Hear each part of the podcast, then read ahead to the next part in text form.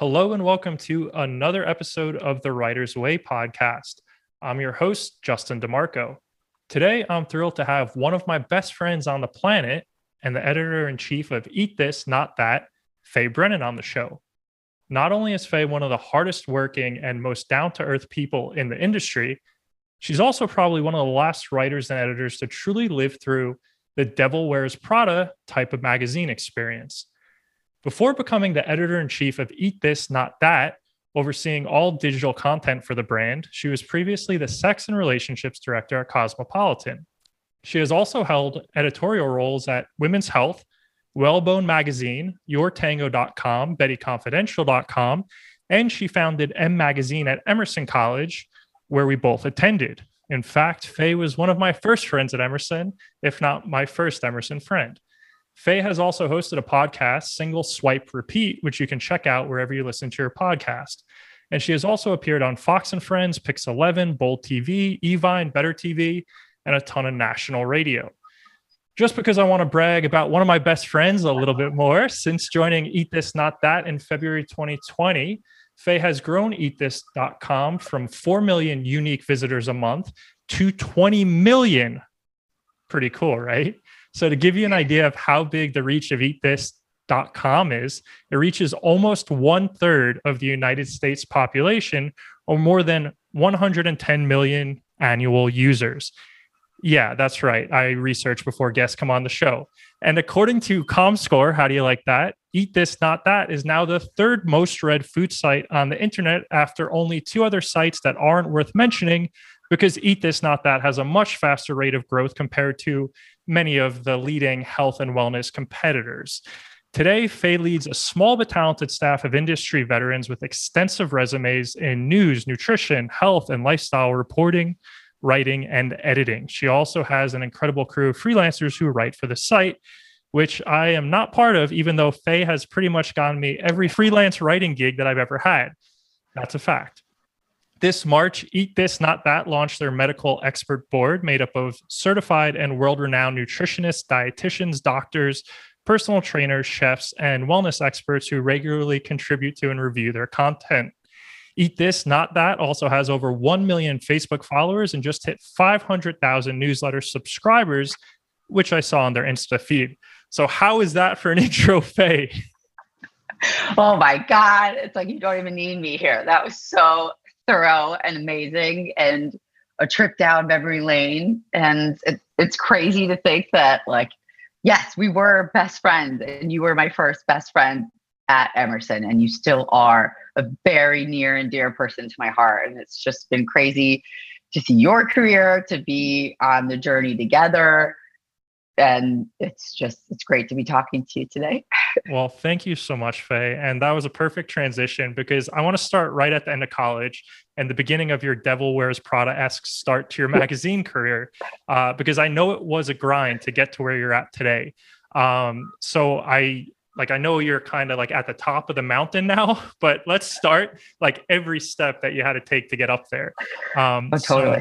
So, so after graduating, uh, the economy kind of collapsed for us. It was, it was shortly after two thousand eight, the financial crisis, and jobs were hard to come by for everyone, but I feel like the magazine industry was especially hit hard. So can you mm-hmm. talk about what you remember uh, after you graduated and, you know, kind of trying to get your footing?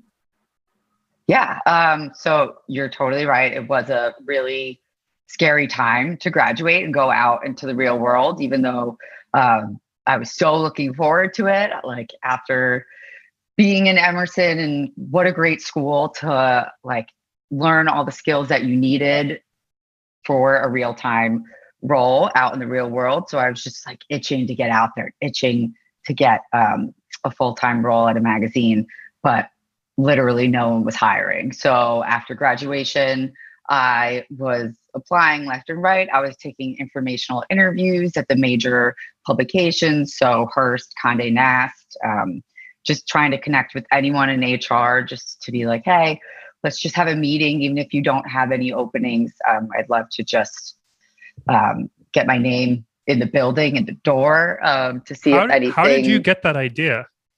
Um, I can't remember who told me to do it exactly, but I'm pretty sure it was my professors at Emerson.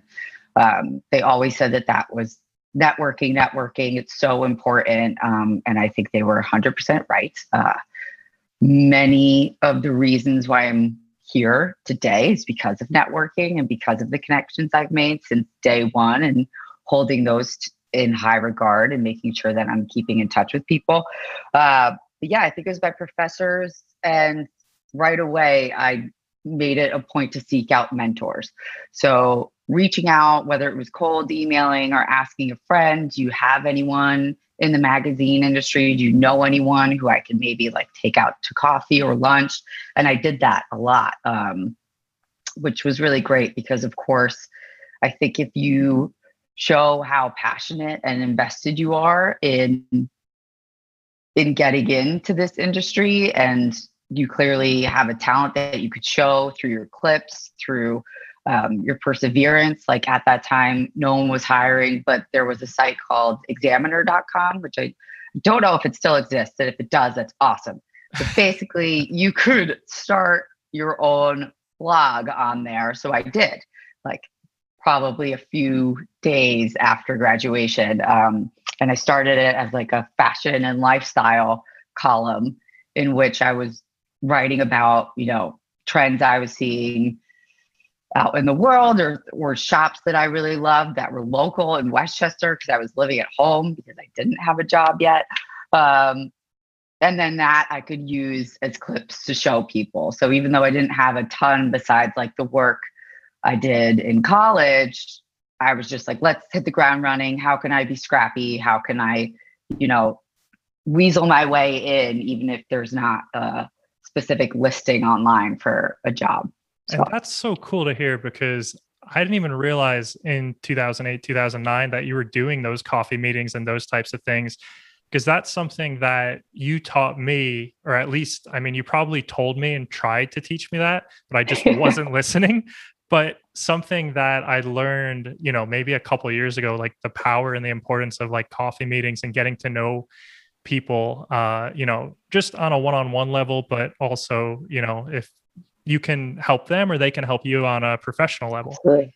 Yeah. Um, yeah. And I think, I think it goes, it's the extra step, right? Um, that I think sets you apart from the competition. Um, that shows, again, how invested you are and how serious you are about it. Like anyone who's ever taken me out for coffee, I've always um, appreciated that, because as the employer or the person who would be hiring someone, it's, you hate to feel used.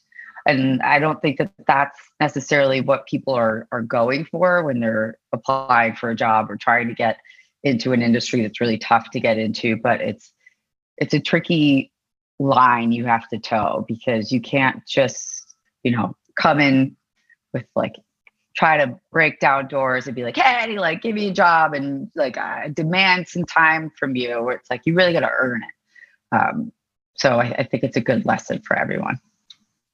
I remember one time too, that you told me you accepted a meeting just to talk with one Meghan Markle. So can you talk a little bit about how that came about? And I know we're jumping ahead, but on the topic of just accepting meetings with people. So at the time, Meghan Markle was just, and I don't mean just an actress, but she was an actor uh, on yeah. T V. So how did that go down? Yeah, it was, I think it was the second season of Suits was just about to um, debut. So up and coming actress. And I was working at Women's Health at the time. I think I was a associate editor. Um, I held many different roles at Women's Health, which was fantastic to be able to work my way up that amazing magazine. Um, and yeah, like as working as an editor, oftentimes you get these press releases or offers from P R people who represent, whether it's an actor or an actress or a brand or a new show. And they're trying to get publicity, obviously. So they'll reach out to you and be like, hey, can you meet with us? Um, they call it a desk side. They say it'll take about twenty to thirty minutes of my time. They come to my office, like when we were all working in an office. It was really, really cool. A great break in the day that you could learn something new or meet somebody new. Um, and in this case, it was Meghan Markle. Can you meet her, please? She's a great new up and coming actress. You know, season two of Suits is debuting, and she has um, a really strong passion for health and wellness uh, and healthy eating. So she would die to meet somebody at Women's Health. And I'm like, sure, I'll take the meeting. Um, and she comes into the Rodale offices, where, which were in Midtown at the time. Um, and I met her in a conference room, like in between editing a story. And she was so well-dressed and so incredibly kind and nice. And we just had the greatest time, because there was no, it wasn't like sh- I was starstruck, which I have been during, you know, some of my interviews and stuff like that, where like, like this podcast episode, I know yes, this is, yes. You're just like, wow, like you're shaken. Like, can't believe you're on the Writer's Way podcast. Exactly, Justin, you know it. um, but yeah, like it's, you could tell that she was so comfortable, but also so genuinely like honored to be there. So it was just a really nice conversation that we had, that even though it was to publicize her, you know, season of her show coming out, it just felt like, wow, I'm really connecting with a real person. And like, what show are you on again? And then now, like, fast forward, oh my God, she's a royal. She's one of the most famous people on the planet. And um, anyone I ever get a chance to share that story with, I, I just I back her up to say, like, no, like when I met her, she was genuinely very nice, honest, res- like, respectable and, you know, genuine human being. So I hope that hasn't changed as her fame has skyrocketed. I'm sure it hasn't, but it ha- I'm sure it's tough now. Well, have you hit her up now that you're the editor in chief of Eat This, Not That? I mean, it goes no hand in way. hand. It goes hand in hand no with her way. mission. You gave her I twenty mean, minutes. I think the least she could do is true. give you twenty minutes. It's true. And how amazing would that be if she like remembered our meeting? Um, but no, she I probably can't say does. That I've, I've hit her up. Okay. So now back to your journey. So you're grinding, you're living at home, you're writing for uh, like an internet startup, examiner dot com. Mm. Uh, and you're just trying to get clips. You're trying to get your foot in the door. So where do you go from there? So I was also applying to internships because uh, that, at that point, I thought if I could physically get in the door at like a big magazine, I could just, you know, prove my worth and work my way up. So um, I applied to an internship at InStyle, but then I also applied to this other internship at a website called women working dot com. And that was a very small site. It was operating out of the owner's apartment on the east side of Manhattan. And um, basically it came down to the two, and I wasn't hearing back from InStyle. So I accepted the job at women working dot com, and it was three days a week, and I would have to commute to her apartment from my parents' house in Westchester. Um, she paid for my lunch, which was very nice, but that was about it. And um, yeah, about like two days after accepting that job, InStyle finally called me back and was like, do you want the internship? I was like, oh man, I already accepted this one. But thank God I did, because I got so many more clips and experience. Like that was my first job where I was interviewing um, Olympic athletes and um, women in business who are just entrepreneurs or had a super impressive resume or career trajectory. So getting all of that interview experience right away is something that I don't think I would have gotten at one of the bigger publications. Um, as an intern, I interned at many places. I was an intern at Jane Magazine in their beauty closet. And yes, my job was just to organize the beauty closet. So I never touched a lick of copy. Um, so I think there's something to be said about, you know, yes, of course, we all want to work at like the fabulous and shiny name brands, but You'll you'll get a lot more experience if if you consider um, working at a smaller, you know, a smaller joint where it's you can have much more of a role. So I did that, and then um, for like a whole summer. So I think that was three or four months. It was a great experience, gave me a lot of clips. And then I applied to the job at Betty Confidential dot com. And I think I applied as an assistant editor. Um, and I got that job, which was great. It allowed me to move to Manhattan. I was in a tiny one bedroom studio working from home, um, which is funny how it's come full circle. um, and yeah, for that site, I was writing everything under the sun. I was always raising my hand to be like, I'll do that. I'll do that. I'll do that. The junior staffer on the site who's just up for anything. So that's how I started writing about uh, celebrities, uh, food, uh, fitness, and then also relationships, which became like a huge narrative throughout my career. And you weren't afraid when you had those meetings to raise your hand and say like, I'll take that assignment. I, you know, I want that. Not at all. I think, I think being a team player and be like, I'll do it. It's, It wasn't usually my personality. Like in school, I was never the person to be the first to raise their hand, but I was just so passionate about writing and taking on any type of story that I automatically, it was very hard for me to say no. So. Was there ever an opportunity where maybe you knew like a colleague would want a story and you like kind of had to battle a colleague for it? Um, I can't, I don't think so. Because a lot of the times the process is you're pitching the stories, right? Um, so it, it wouldn't be, there wouldn't, there wasn't a lot of opportunity where you'd be butting heads over who's going to write it. Or if anything, if it like came to a show at Fashion Week and who wanted to cover it, like, I think that's when stuff would that's, get the most That's what I was thinking. Yeah. Yeah. Okay. So yeah, in those cases, absolutely. It would be like a team-wide discussion of how are we going to break this up and divide going to these shows and these awesome like events that we get invited to and do it equally. Um, but yeah, you could definitely tell that some people were, were more enthused about it than others. But for me, I quickly learned that like I could not survive in that cutthroat fashion world. Like I love fashion. I love dressing up. I love shopping. I love, you know, following trends and of course reading fashion magazines. But I learned very early on that it was a different beat with a different expectation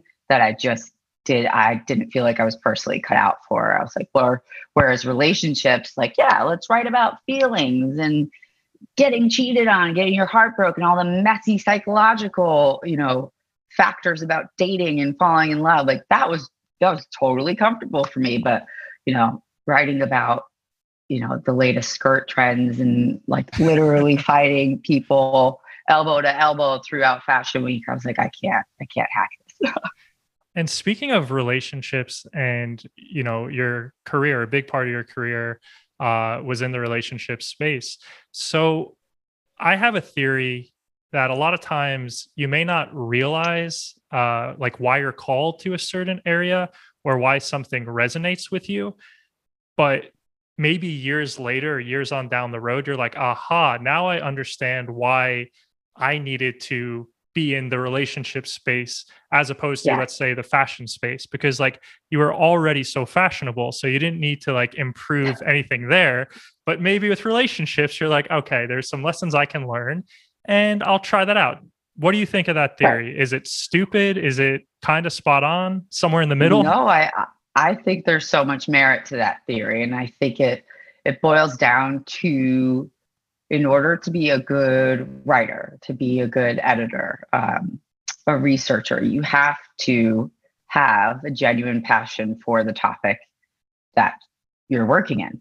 Um, and that's something that I hold true to this day. And that's how I lead my team. Like if I put someone on the restaurant beat, so they're covering, you know, and the past year has been bananas in terms of closures and bankruptcies and openings and, um, you know, brands you'll never see again, which is so unfortunate. If someone isn't passionate about that topic, they are not going to perform well or give you the best content that you need or that your readers are going to really resonate with. So I think it's one hundred percent true that like the organic desire to be in that world has to be there. And if not, you're not going to be, you're going to feel it in the everyday reporting and pitching story ideas, like you're going to be like, ah, oh, my head's not really in this, and it's going to show. So I think as both a writer and as someone who's managing writers and editors, I think that's really important to keep in mind. Like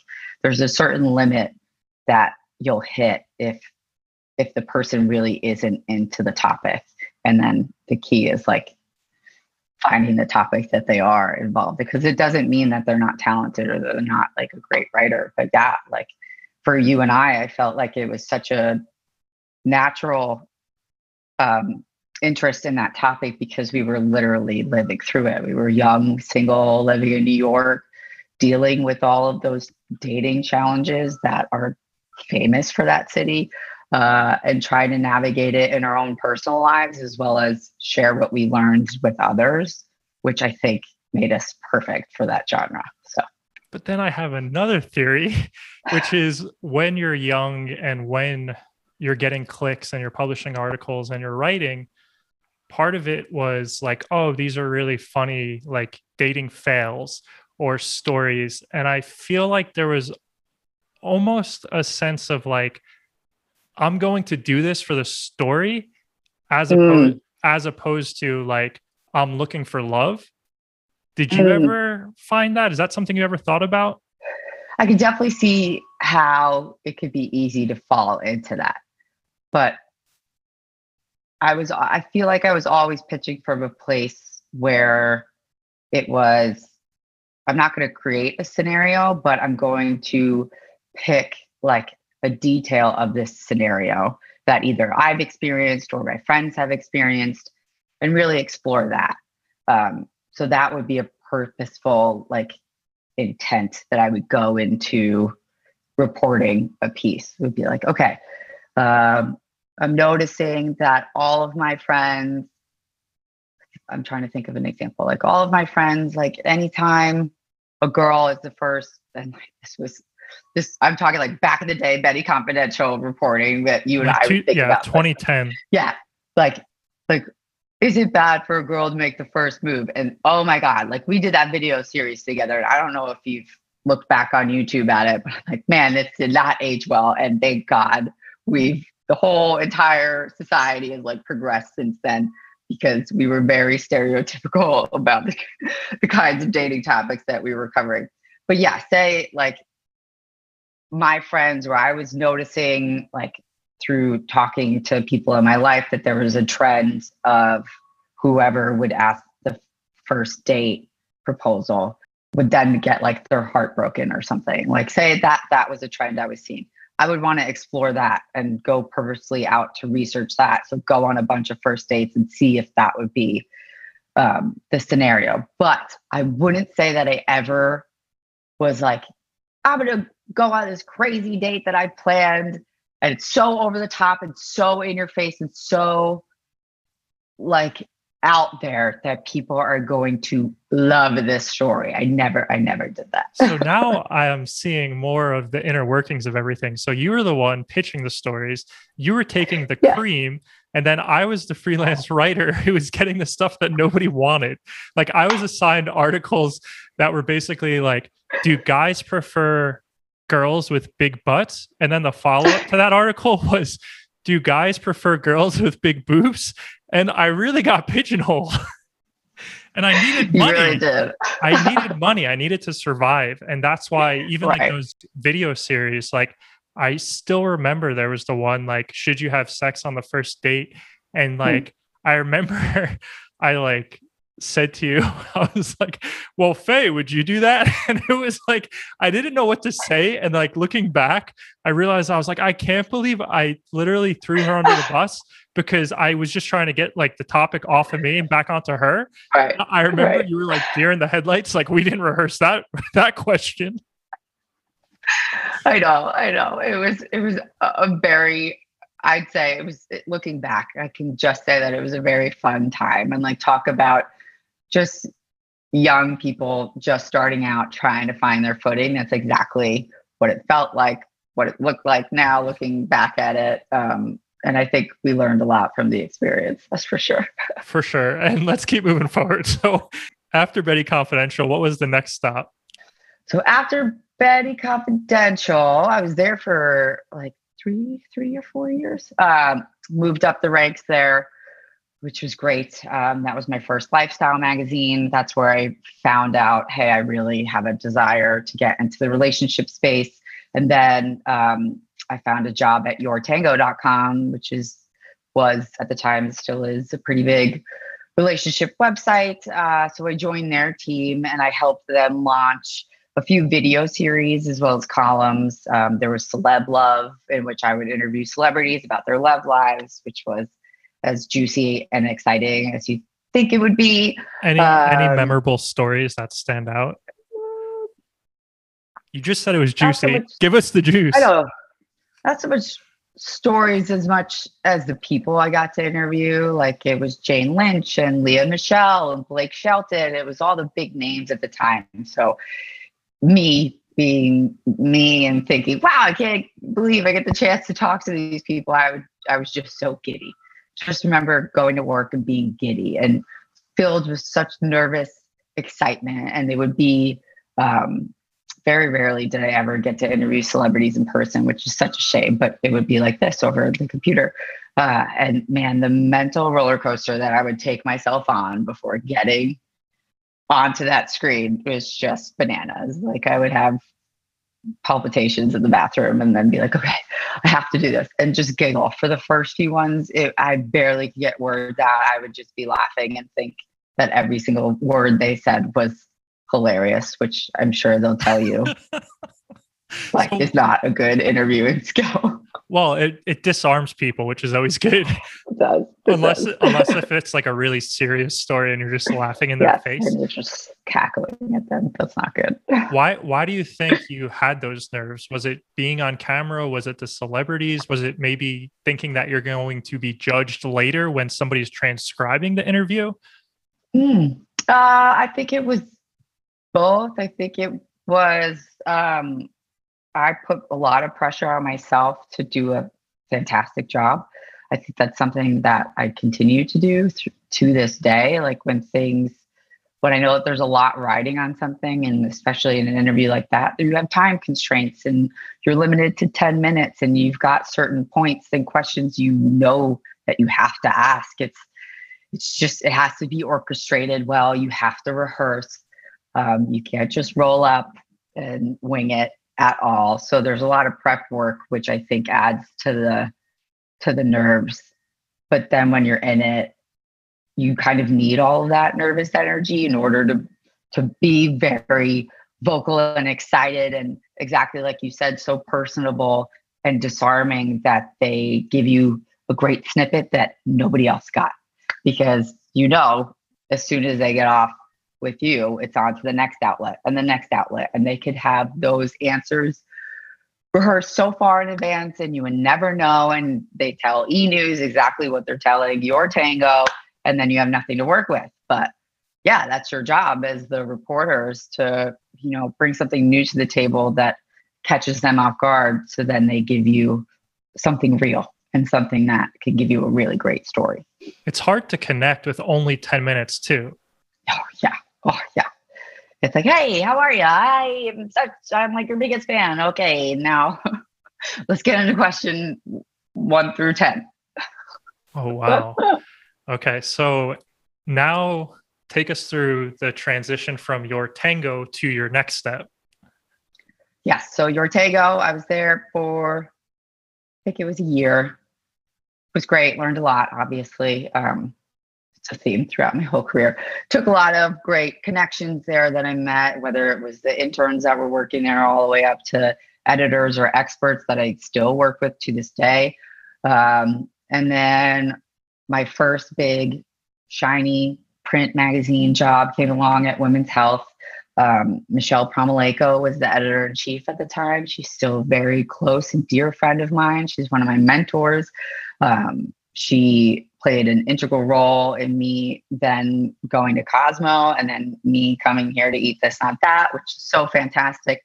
So like back to our original point, like how great and important it is to stay connected to the people who you truly value, um, and to give you great advice and can be great friends and it's a two-way street. Um, in your career, I think it just, it could take you so far. Uh, but at Women's Health, I started as an associate editor, working at a print magazine, learning everything that goes into making a print magazine, which is so fascinating, um, and so much different than digital publishing. Wow. That talk about how every single word has to have a meaning because of the real estate that is it's taking up on that page is so important and so crucial. Um, and it's just a completely different ball game. Like imagine spending a month writing or editing a piece that you truly love. And then you work with a designer to get the images that really bring it to life and make it beautiful and something you couldn't even picture in your own head. And then having those two things merge on a page, and now you need to cut a thousand words from your two thousand word story. And it's like, you think you're done, and then it's the biggest heartbreak in the world. And then sometimes, and this was often the case, I was not as happy with it once it finally went to print. Cause I was like, man, if I just had those thousand words that I didn't have to cut out, like it would have been, it was like a masterpiece. But still, that's the art of it, is it's a puzzle piece and you're cutting and you're thinking, you're like, oh my God, uh, it's just such a different ballgame than digital. Um, but both of them are equally as rewarding, and man, what a process.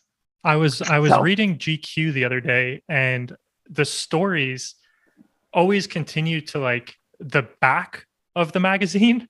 And oh, yeah. I think it's so funny because the layout looks like shit once it gets to the back yeah. of the magazine, because it's basically like they lay it out. It's really nice. Copy dump. Exactly. Yeah. And then yeah. they have that extra thousand words or whatnot. Mm-hmm. And it's all in the back of the book. And it's like yes. continued from page twenty-seven. Page. please, uh, please jump to page seventy-one. Please jump to page ninety-three. And it's like all these crazy stories. And it's like, why am I even reading this anymore? Like, they're not even making this easy. Right, right. No, but I like, I wish we had that sometimes. That would have been fantastic. But no, it was, um, I was editing the whole love and sex section for a very long time. And um, it's funny, both at Women's Health and at Cosmo, um, I lived through the journey of that section being massive, like taking up twenty-one pages of the entire book, which is a lot of real estate. And then like that was at the beginning of my career there, and then at both places. And then by the end of it, it was like, you have eight pages this month. Uh, because advertisers, obviously, they hate this section. They don't want to put their ads in it, which case, like, this section isn't making us money, so we need to shrink it. And it was devastating to me because obviously, especially at Cosmo, I'm like, but it's Cosmo. Like, it's world famous. It's historical for being like the beacon of knowledge and sex education that so many women lack um, throughout growing up in this, in this country and throughout the world. So yeah, to me, it was like, you're not just cutting pages. Like this is a, it's a mega blow. Um, and talk a little bit more about when you first started, like big magazine, that Devil Wears Prada type of needing to show up, right? Looking a certain yeah. way, uh, like making sure. I remember used to talk about like needing to like have your makeup on before you walked in the yeah. office, uh, like feeling like you were being judged the moment that you walked in the door, and then feeling like you have to be spot on that entire day. And then like at the end of it, you're able to breathe and like be like, oh. yeah, like what? Yeah. Talk about like, that a little bit. Done with the work then. um, I mean, Devil Wears Prada is a fantastic movie. I love it so much. Um, And like other nineties movies, like, you know, How to Lose a Guy in ten days, where it's the quintessential magazine office. Um, and there was definitely some of that, just as similar to other industries where you have to be super presentable and look like you're representing the brand. So when I was meeting with clients and P R people and I'd have events after work, like, absolutely, I'm dressed to the nines, you know, almost every single workday. But then during the workday, I'm locked in my office, like fretting over one sentence for three hours. So there was very glamorous sides to it and unglamorous, but you felt like, I need to show up. I need to be on my A game every day um, because I've got deadlines to meet. I have people to impress, and I have, you know, I am Women's Health or I am Cosmo. I need to show up and represent that brand to the best of my ability. Um, but I think that that's not a bad thing. I think it helps you weirdly, I think, do your job better. Like there's days now, the work from home life, where it's like, if I show up to the computer, you know, having not taken any time or like self-care for myself, like then I feel like my brain is doing this tug of war where it's like, oh, but I'd really love to like take a shower and do my hair and stuff, but like I really need to get this story up. So in order to make myself work better at my own job, it's just something that I know for a fact I have to do. I have to get myself ready so I don't have to worry about it. So then I can just worry about work. Let's go back to some of the glamorous stuff. I know people like that. What were some over-the-top experiences that you had uh, while you were working oh in the magazine industry? Yeah. I took an uh, helicopter to Montauk just for dinner and then got helicoptered back to Manhattan. That was insane. Um, I was able to go to a Lady Gaga concert at Madison Square Garden and sit in a box and eat all the free food and drink all the free drinks. That was incredible. Um, there's so many like celebrity events and launches and stuff like that where it's just the best planned parties you'll ever go to in your life and just over the top decorations. And you just look around and you're like, wait, why was I invited? What? This is insane. Like just incredible experiences and amazing press trips. Like I went to Saint Lucia on like the most romantic vacation for Cosmo. That was insane. Um, let's see. I went to Montreal, like so many of the trips I really loved. I was like, man, I should have like screw relationships. I should have been in travel writing or something.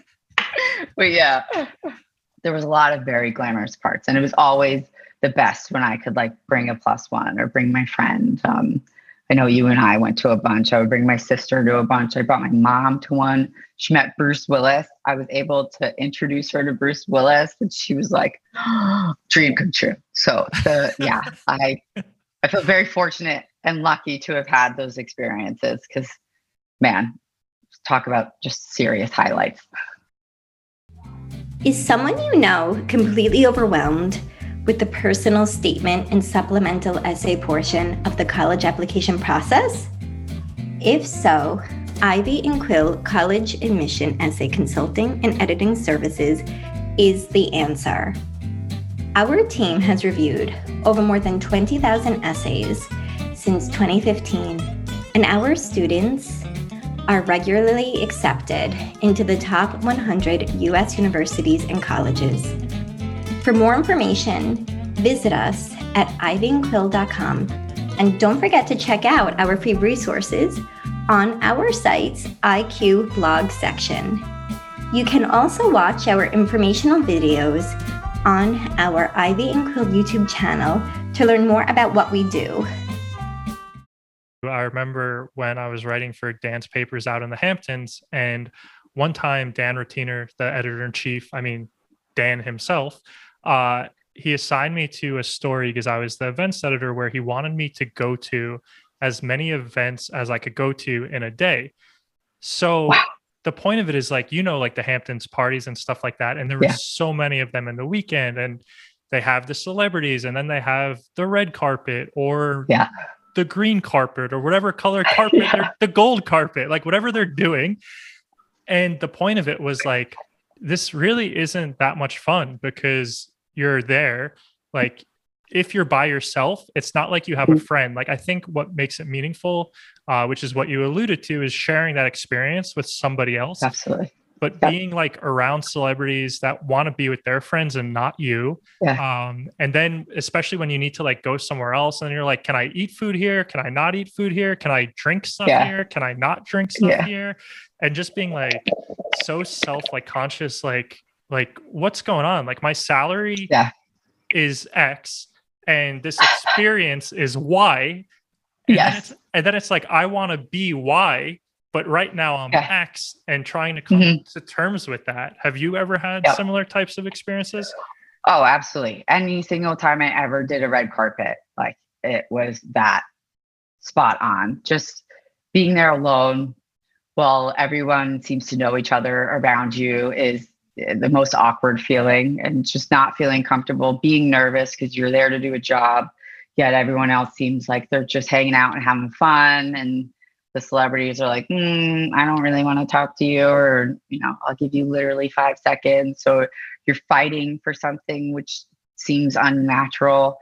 So yes, I've absolutely had those experiences. I was pretty, you know, used to be my go-to move where I'd have to go to, to an event and I'd try to get my job done in like twenty minutes. So as soon as I showed up, it was like, I don't want to schmooze. I'm not, I'm really not good at schmoozing. I'm just not, it doesn't come naturally to me. Like small talk, it, ah, I just can't do it. So yeah, I'd be like, okay, I have a job to do at this event. I'm going to go. I'm not going to eat. I'm not going to drink. I'm just going to get that soundbite I needed, or talk to that person I needed, or say thank you to that brand rep. You know, we really value your business, and then try to get out of there as fast as I can. Because seriously, you could go to an event every morning, every night. And there was a point in time when I felt like I was getting serious burnout just from events. And I'm like, enough, like I can't, even though they're amazing and people would give their left foot to be here, like it, it gets to be too much. Then you that's, can get sucked into that world. It's not good. That's the side that I think people don't realize. It's like anything else, uh, you know, too much of even a good thing is just too much. So yeah. to, yeah, yeah, to experience that and see that. And then on the other, you know, the other hand, now maybe there's not the opportunity to go out and go to events because of COVID or maybe budgets or whatever yeah. it is. And I bet you're like, I just want to go to a party. Oh yeah. Oh my God. I'm dying to go, like to get dressed up, and I'll schmooze all the time now. Like, what vaccine did you get? Oh my God, I got Moderna. Like, there you go. Is that how everybody does it?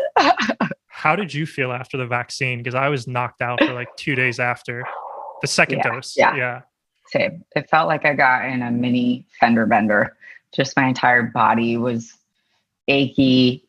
I had a fever, like very cold and hot. And yeah, it was not fun. But I was like, this is so worth it. So yeah, worth it. I had, I got Pfizer, but same, uh, same symptoms. It was, it was pretty brutal.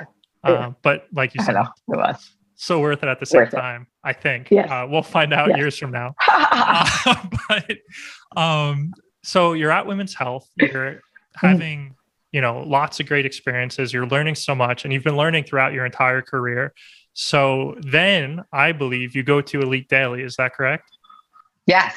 Yes, I did. I had one fabulous year there where it was my first uh, position where I was managing a team. I had a team of, I think it was about like six or seven editors and writers, and it was back to the digital world. So back to that grind of, instead of working a month on one story, you'd work a day on multiple stories. Uh, so it was just a lean and mean machine of, you know, owning and operating that relationship desk that was there, um, which was taught like fabulous, like so much more freedom in terms of, because of the fast pace, it's like, okay, what, what are we going to cover today? Literally what's happening in the world, what's happening in your lives, what are the good angles? Like, let's go. So it was very fast paced, um, but also so rewarding. Like so many of my team members from that time have gone on to write books, relationship books, um,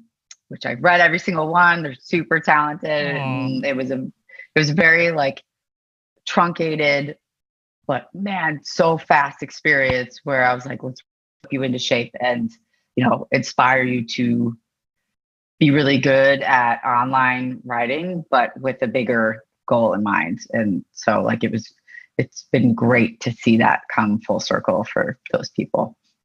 And then after Elite Daily? After Elite Daily, then I went to Cosmo, um, and I was there for three years. Um, as the Sex and Relationships Director. So that let's talk about the being on top of the mountain. That to me was like the dream job. I'd always loved Cosmo. I'd read it as a kid um, or a teen.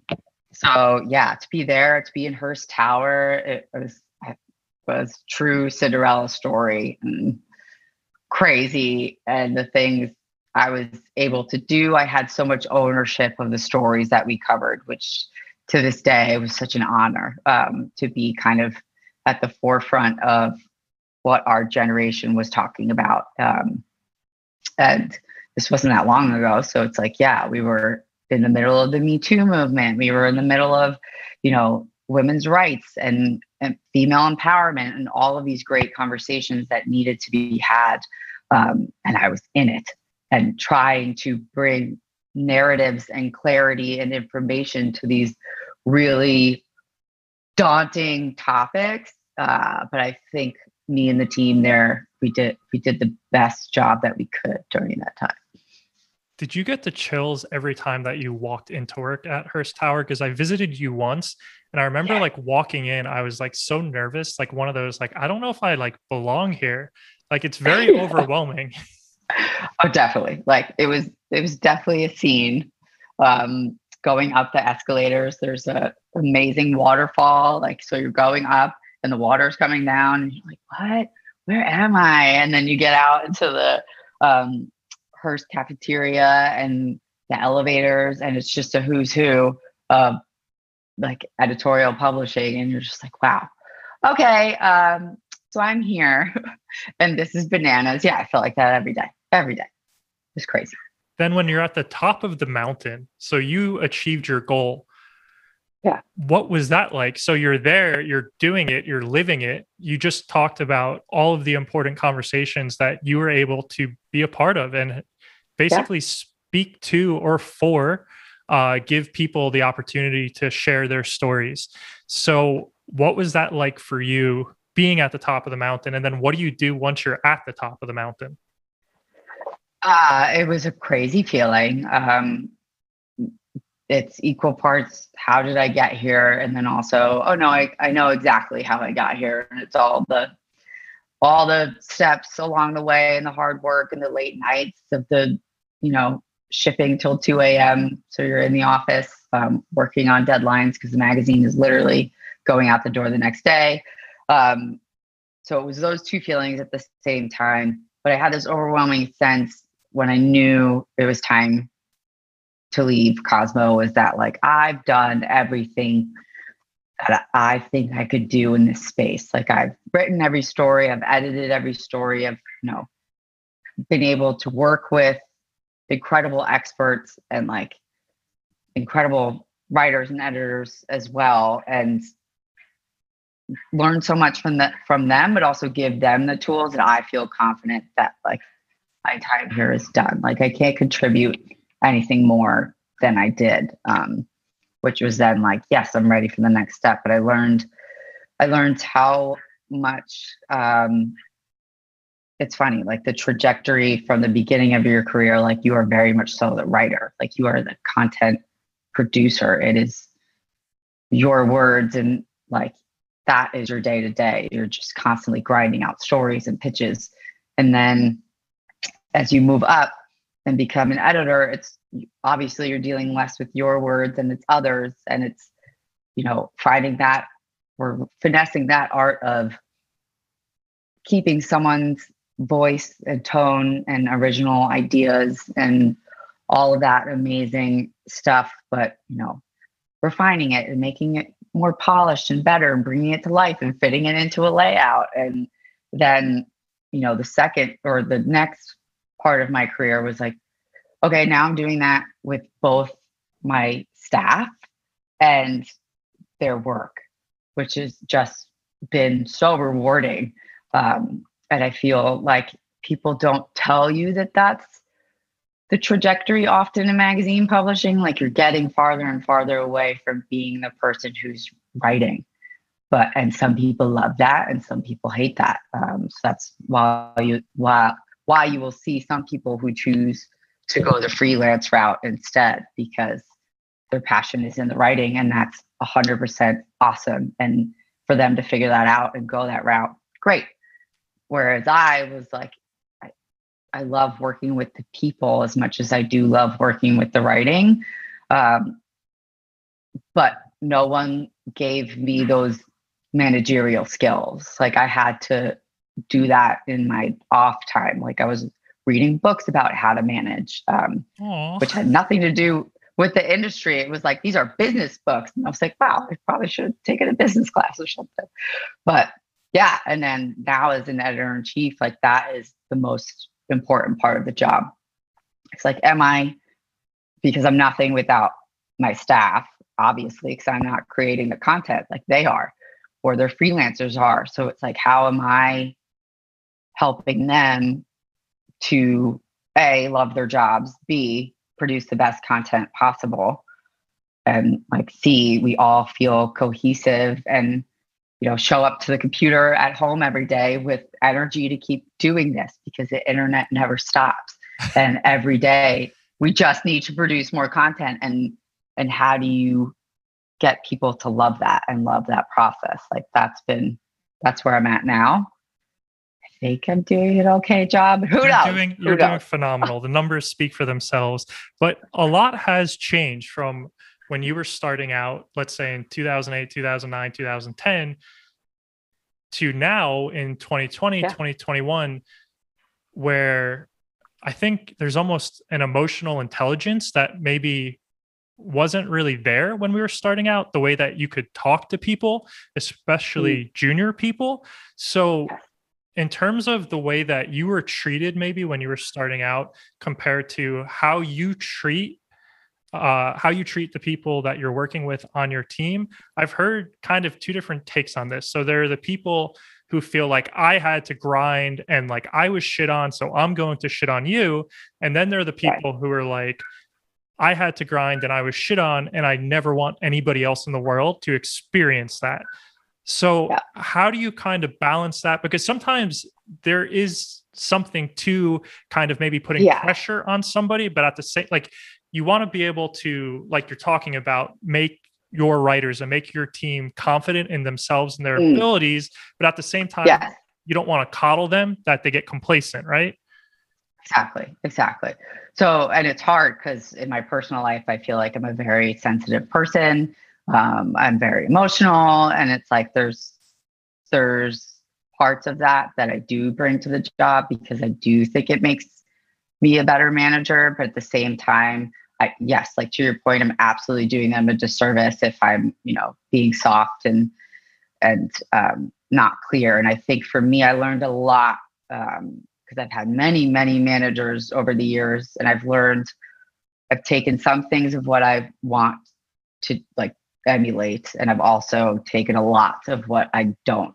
Um, cause yep, I've been shit on, I've cried, of all the things Aww. You could think of, of like being a junior staffer that we all go through. Like I was getting coffee um, as an intern at Maxim, and like, there was no one to complain to, cause that's just what it was. And you weren't like, you literally weren't getting paid. And they were like, I like it, you know, black with two sugars. And you're like, okay, that's just the, you know, that's just how it goes. But no, I think, um, I think it's important when you're leading a team, no matter what industry you're in, like you need to be just clear and firm, but also encouraging. So it's, because I've worked for people who have never made their vision clear. And there's nothing more frustrating than that, especially when you're in a creative field. It's like, if you just tell me what you want, that gives me all the tools I need to make it happen.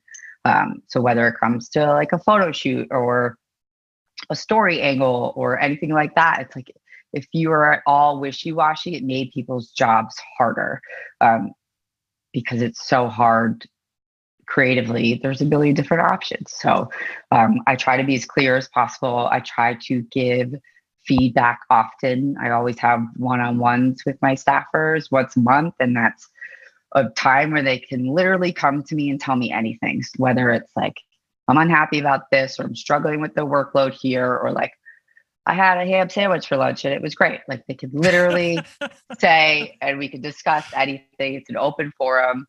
I think having that direct line of communication with all of your staffers is really important. I think if you're a junior staffer and that's not a policy, um, to ask for it, to ask if you can have, you know, a fifteen minute meeting monthly with your supervisor or manager. Um, because for me, it's really important that I know what's happening,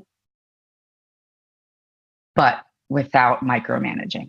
So I don't need to be in everything every single day because nobody likes the micromanager. Um, I've had that too, and it's it's stifling.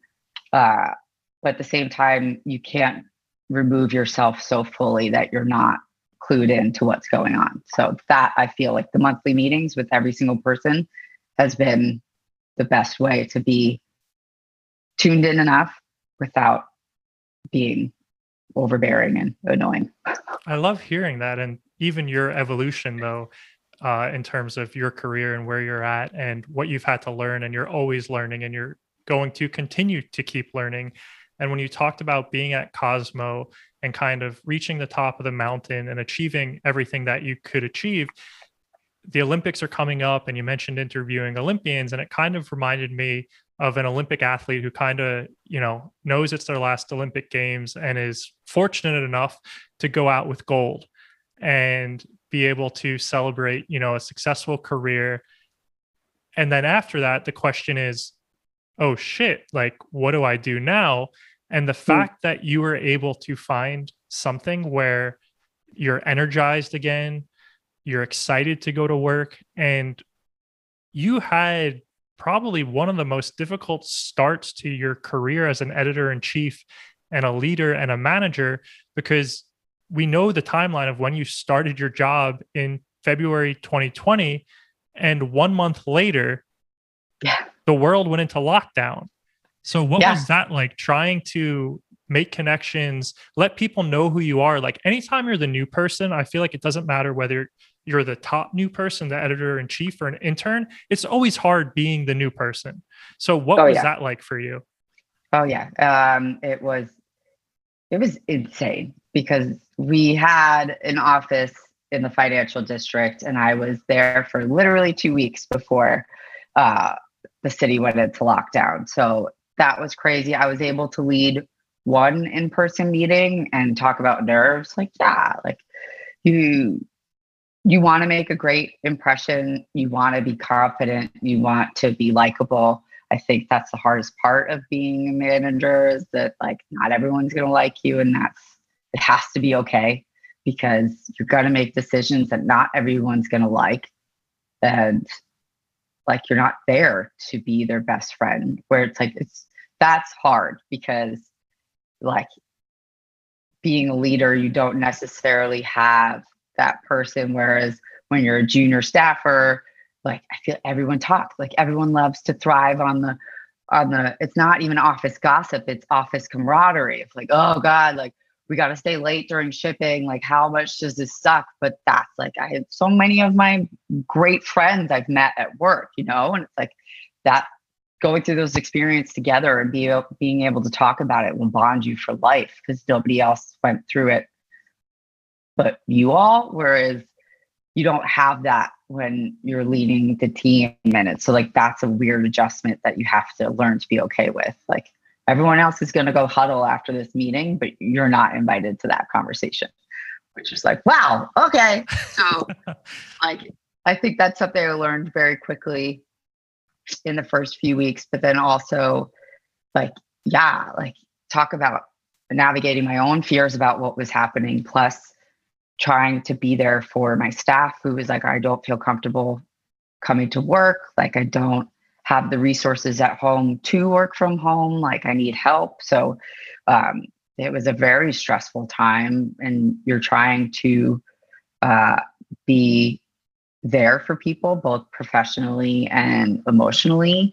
Um, but I think we were able to, you know, it was, it was definitely, so there were so many unknowns that I, it felt, at least we felt like we were all going through it together. So during that time, there was no like hi- hierarchy or anything. It was more like, no, this is a human shared experience. So it's okay to be vulnerable. It's okay to be scared, all those things.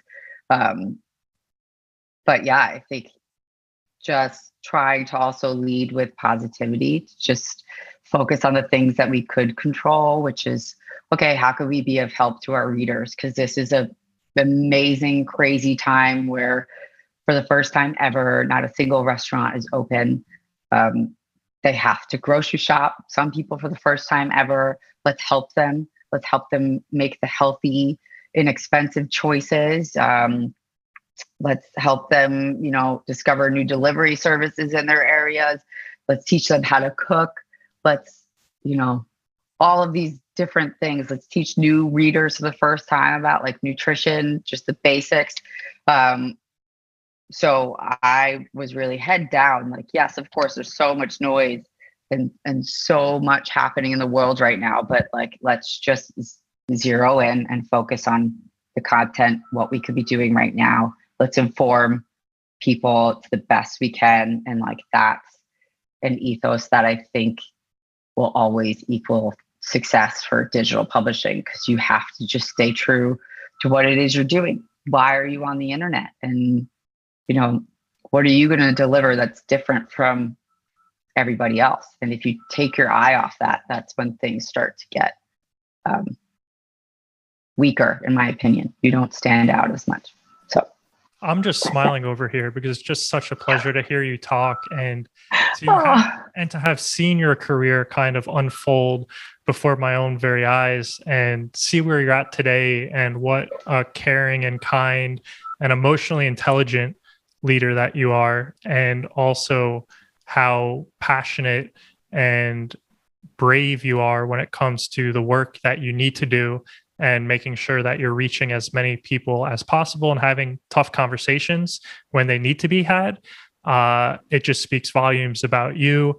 Um, so Faye, I'm just so proud of you. And I'd like to wrap up by Uh, just having you tell people where they can find you uh, if they want to follow you and your career, um, as well as, uh, yeah, anything that you may have coming up that you want to share. Yes. Well, thank you so much, Justin. This was such a treat to be able to talk to you today, to get some time with you. I've missed you so much. Um, we definitely need to plan a hang soon because I would absolutely love that. Um, so yes, if people want to get in touch with me, of course, they can go to eat this dot com. Um, to see all the content that me and my team are putting out. They could go on Instagram. It's at Eat This, Not That. But also my personal account is faye baby four. Um, I have a personal website as well. It's faye brennan writes dot com. And yeah, I'm not really, I don't really use Facebook um, personally. But yeah, we have a, a great Facebook page for Eat This, Not That. And I need a TikTok. That's what everyone's telling me. And I think I just finally need to bite the bullet and get one. Because you just have so much time to be making TikTok videos. So much time on my hands. Yes, yes. Well, Faye, thank you so much. And this thank is, you so much. This was this was amazing. This has been a treat. Thank you. Oh. Thank you again to one of my best friends, Faye Brennan, for coming on the Writer's Way podcast. Faye is absolutely crushing it right now, and I'm just so proud of her, if you couldn't tell. So go follow Faye on social media, follow Eat This, Not That, and follow the Writer's Way podcast while you're at it. And if you've enjoyed this episode, please leave a five-star rating for me and write a review on Apple Podcast. That's the only way other people will get to hear these episodes, and it'll help to keep this podcast going. So thank you very much for that. Until next time, I'm Justin DeMarco, and this has been another episode of the Writer's Way podcast.